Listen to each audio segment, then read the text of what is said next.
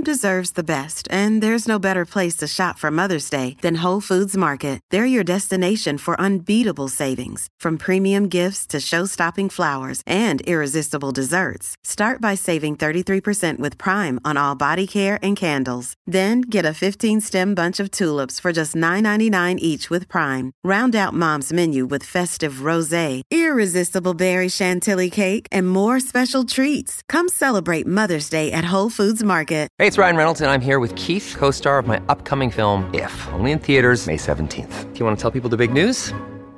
All right, I'll do it. Sign up now and you'll get unlimited for fifteen dollars a month and six months of Paramount Plus Essential Plan on us. mint mobile dot com slash switch. Upfront payment of forty-five dollars equivalent to fifteen dollars per month. Unlimited over forty gigabytes per month. Face lower speeds. Videos at four eighty p. Active Mint customers by five thirty-one twenty-four get six months of Paramount Plus Essential Plan. Auto renews after six months. Offer ends May thirty-first, twenty twenty-four. Separate Paramount Plus registration required. Terms and conditions apply if rated P G.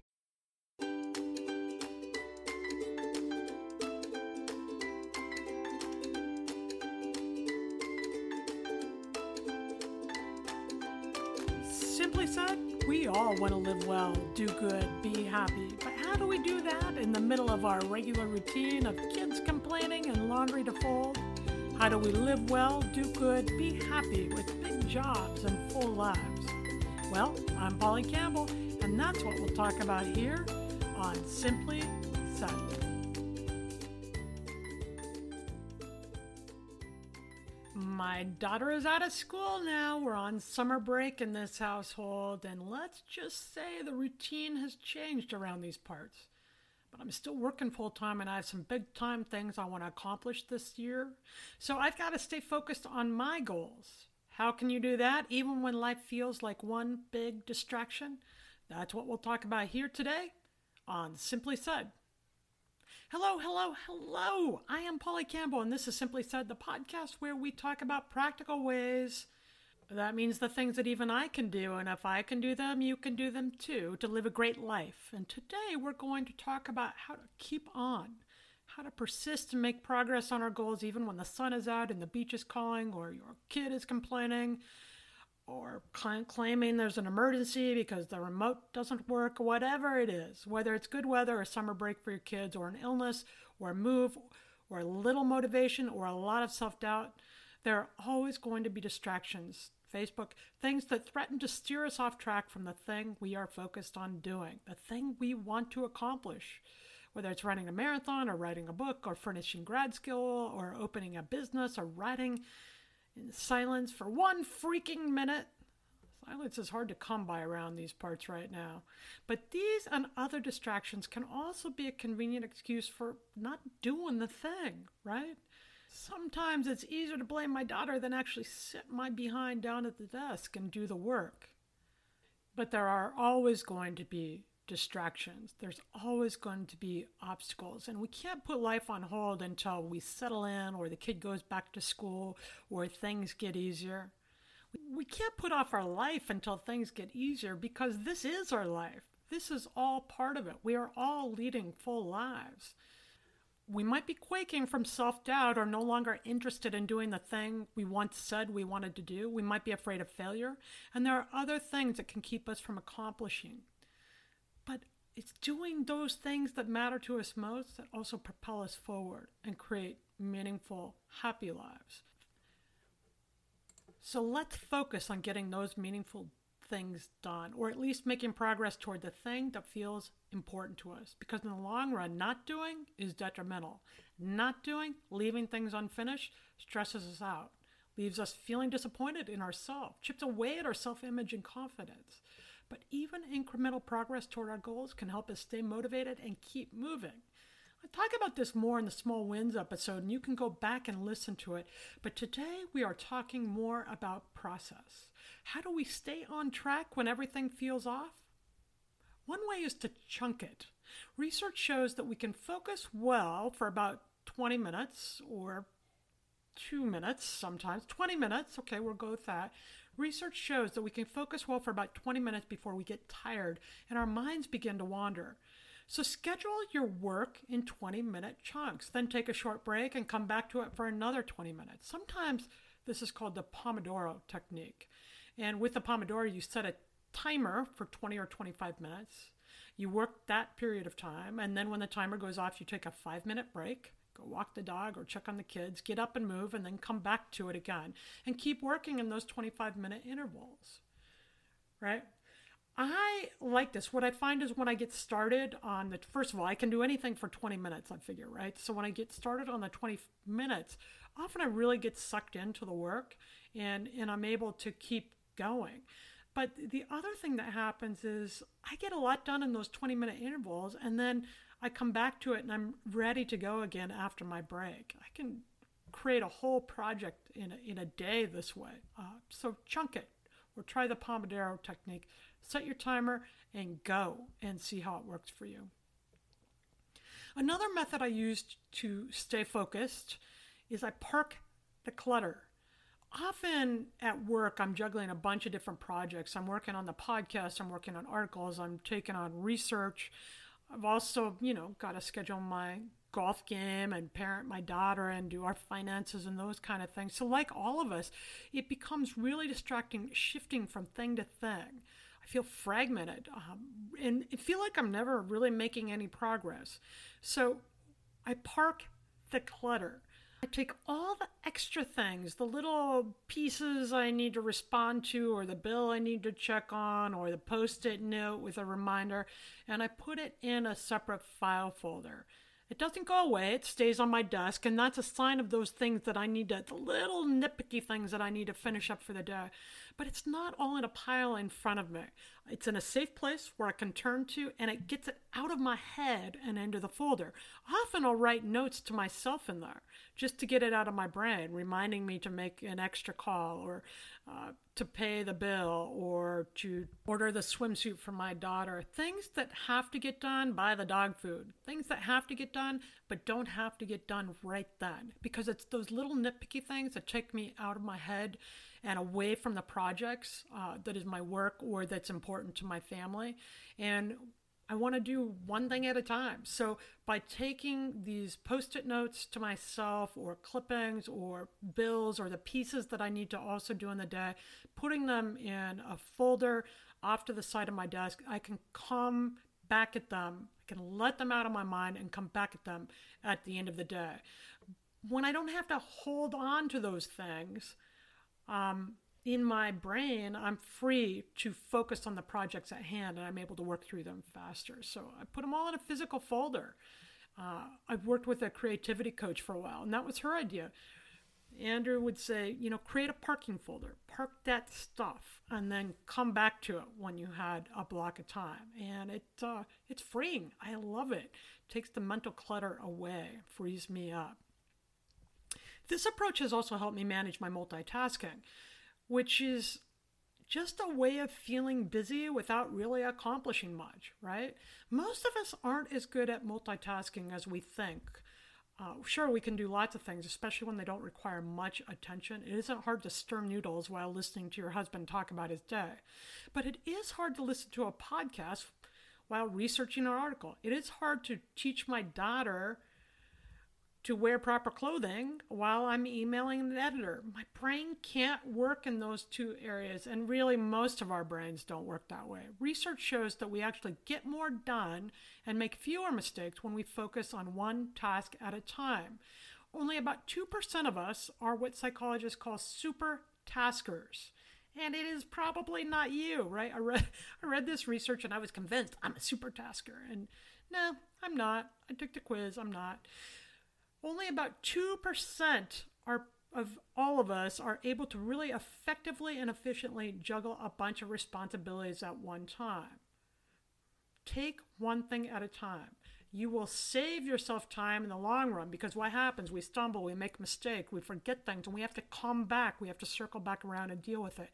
Do one thing at a time. You'll be more successful. You'll be more productive and make better progress. So that's a way. When you have a short amount of time this summer to get done what you need to get done before the commute home or whatever else is going on, then you want to make those moments work. Take one task at a time. Developing a ritual around your task or routine is, is another way to stay more focused and fight through distraction. If your daily routine is all wonky, right now because of the changing schedules or because of vacation time or whatever it is. A ritual is a way of priming the brain, reminding us, okay, we're going to be on task. We're going to focus now for this twenty minutes or whatever period of time you want to work, uh, whether it's exercise or taking on a familiar activity. When we send signals to ourselves that now we are going to be on this task, we'll focus on it better. We'll have greater focus and we'll even enjoy it more without needing to think about it so hard. A lot of writers have rituals. Part of my ritual is to start my morning with a meditation, to write morning pages, have a cup of coffee. And then when it's time to come to work, I go to the same place each day. I sit down at the same time each day. And this primes my brain. It says, hey, Brian, it's writing time. Sit your butt down and get going. So even when the house is rattling around me, I get up early. I leave plenty of time to do this ritual so that I, when I do sit down, when I do get a moment to sit down, I can do the work. Try for yourself, what ritual can you use? What can you develop that will send a signal to your brain that it's time for a run or time to study or time to pay the bills? A ritual is usually three-step components, something that we can simply replicate time after time. We do things the same way each time. You know, you see athletes do it a lot, writers do it a lot, artists do it a lot. What simple steps can you take to send the signal to your brain and your body that it's time to get on task? And then you work your twenty minutes or twenty-five minutes before taking a break. Think about it and try it. Another way of staying on track and staying focused, and this is a fancy term. I don't think, I think we make it too hard, but it's called mental contrasting. New York University researcher and psychologist Gabriel Oettingen has studied this process of mental contrasting and says contrasting a desired future with present reality, her quote, can help us pick better goals in the beginning and keep us on task working on them until completion. Here's what it means. When you think about what you want to accomplish, the goal you want to achieve, and you compare it to your current experience, you contrast it to your current experience where you are now, then you can look at the obstacles you might encounter between here and there. So if you want to write five pages, that's the goal you want to achieve, and you are sitting here now not writing any pages, you can see the obstacles, the barriers. You can understand better why you're writing one page instead of the five. And then you can take steps to change that. With mental contrasting, you might also recognize that the goal you chose, you no longer care about. That's okay. We grow out of things. We change our minds. We we learn and identify different things we'd want in our lives. No need to stick to a goal that doesn't serve you, right? So look at your goal, the thing you want to achieve, the place you want to get to. Look at where you are now, and then realistically identify the obstacles that you may encounter between here and there. So when the struggles and the obstacles come up, you're not surprised by them, and you're likely to persist to overcome them. Another way of looking at this is called the if-then process, and, and this is how I like to do it. If-then identifies what you want to address, the obstacles in your way, and how to handle them when they come up, okay? Before I went a little crazy and started exercising regularly and taking care of myself better, I had a million excuses that distracted me from my goal of getting in shape. You know, my favorite was, well, I have rheumatoid arthritis, I can't work out. And even though the doctors would say, work out, you know. Uh, then I was like, well, as soon as my kid goes back to school in the fall, when the weather warms up, I'll walk around the neighborhood, whatever, right? I was very good with my excuses, but it wasn't working for me because I felt lumpy. I felt icky. I wanted to get moving in my life again. So I started to work actively with this if-then method. I decided I wanted to exercise or get activity, get some movement five days a week. Most of them I wanted to be at the gym. So I lay out my clothes the night before to prevent the distraction and excuse of having to think through of what I need to wear early in the morning when I go. Then I set my workout times the night before because that was another obstacle. I never had any time, which was real. But I realized that if I wrote them into my schedule, put them in my calendar and scheduled the time, I would make it. And then I created the if-then model. If it's Tuesday, then I go to the gym. So when I wake up on Tuesday, even if I don't feel like going to the gym, or I'm feeling hurt or stiff, or I'm tired, or I want to lay on the couch and keep the cat company, I think, well, if it's Tuesday, yes, then I go to the gym. And my clothes are right there. I've scheduled the time in. So Tuesday's a workout day, right? Of course we get worn out on route to our goals. We're juggling this big, huge life, managing families and hobbies and kids and animals and things that are meaningful and fun and challenging. And self-discipline can zap our energy and our motivation and keep us from following through the things that create the most meaningful and satisfying lives. That can keep us stuck. When we are worn out at the end of the day, that's a real thing. And it's less likely that we'll do the things we want to do or need to do to live the kind of lives we want to lead. So I take that guessing out of it. I take the decision out of it. So now the obstacles and distractions are going to come. I know what they are. I know what a lot of them are. And I have a plan in place. If it's Wednesday, if my workout clothes are out, I work out. I go to the gym. It's that simple. I don't think about it. And I am surprised about how well this works for me. Because really, I get so worn out by making decisions in my day that I do the things that come easiest. If I make it easy to work out, I will work out, right? And this works too, because if you have a plan in place, then when other distractions come up, when you're unrooted by a change in the routine like summer break or a vacation schedule or whatever, an illness, whatever's going on for you that changes your routine, you still have these plans in place that keep you rooted to the things that you think are most important, the things that will bring value to your life. Now, here's a couple things to think about. One of them I already touched on. It's okay to quit on a goal if it's no longer relevant or interesting. Don't finish the book if you hate the book, right? Running the marathon may not be smart if you are coming back from an injury. Maybe you need to postpone it or adapt a new goal. Getting the promotion may no longer be important to you if, for example, you no longer want to work at the company or you want to move on and start your own business, right? I had a couple of goals that felt very important to me around my first book and the proposal and the marketing ideas I had. And then I got diagnosed with cancer. All is well. That was twelve years ago. But immediately my goals shifted. I learned really quick that I didn't have much if I couldn't improve my health, if I couldn't get healthier. And it didn't matter how many books I sold if I wasn't around here to enjoy it. So if you're having problems staying motivated repeatedly, take a look at your goals and make sure you're picking good goals for you. What is it you truly want? Choose something that will add value and meaning, not just in the outcome, but in the process, because the process is where we live most of our lives.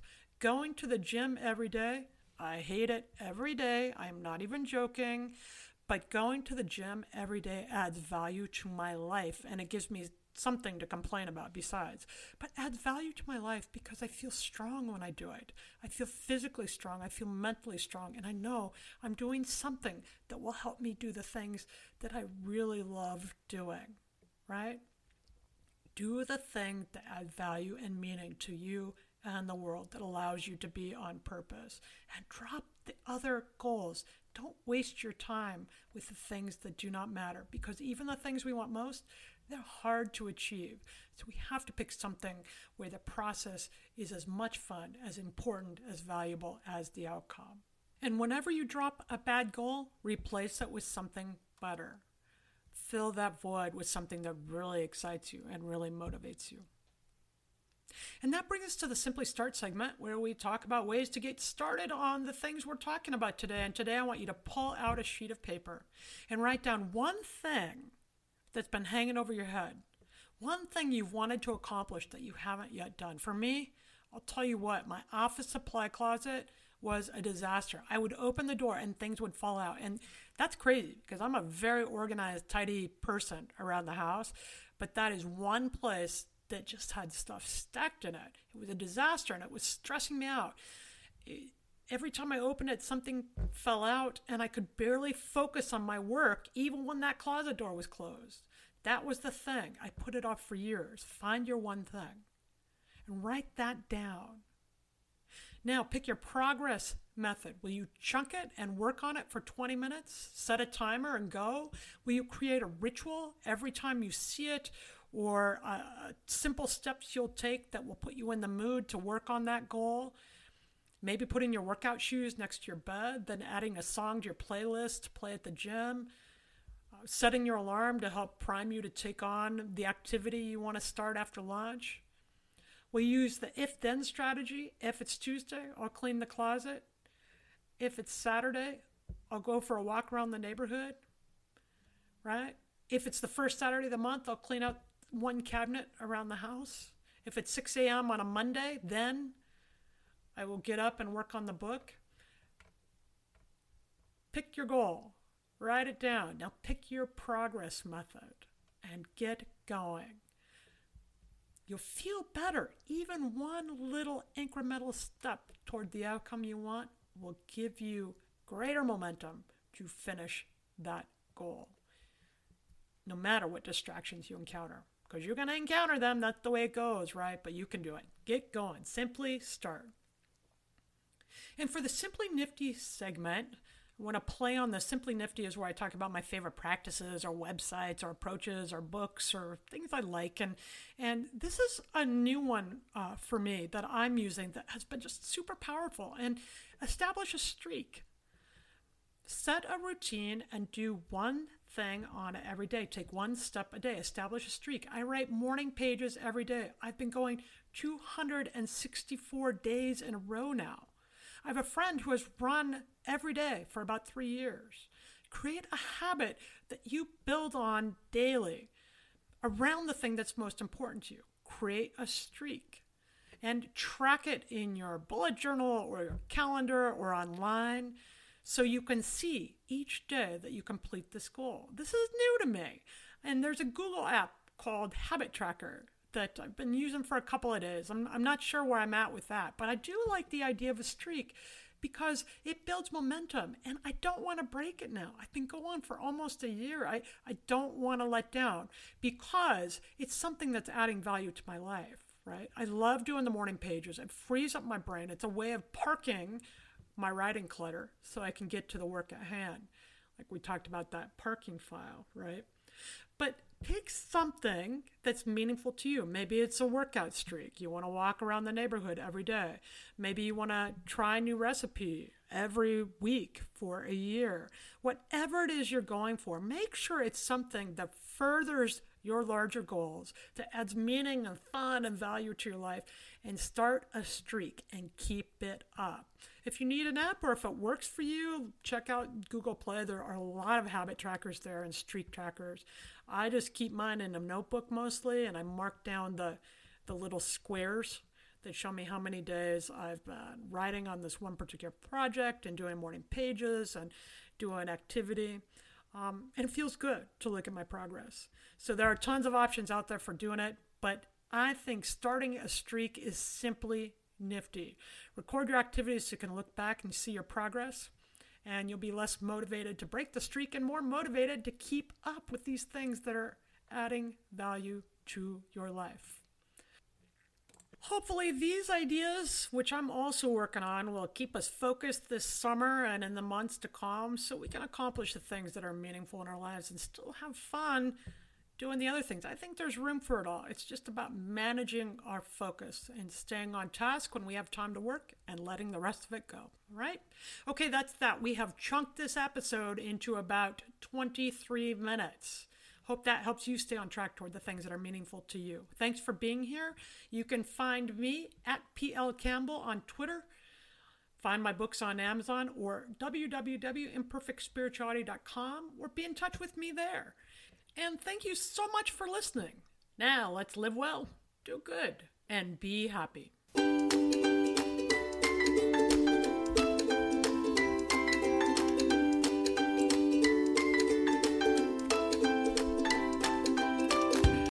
Miles, are you ready to record our promo for Season two of the Wanna Bet podcast? David, have you ever seen a grown man naked? Miles, we're not here to quote lines from Airplane. We're here to tell people that Season two starts August eighteenth. And I like airplane. I know you do, but Wanna Bet is a sports betting podcast. Each week we bet one thousand dollars on the N F L teams and games that we love. Well, that sounds like fun. It is fun. And last year you picked over sixty percent of your games correctly. How'd you do? We're not talking about that. We are telling people that they can find us every Friday. So no more movie quotes. Roger, Roger. Electracast.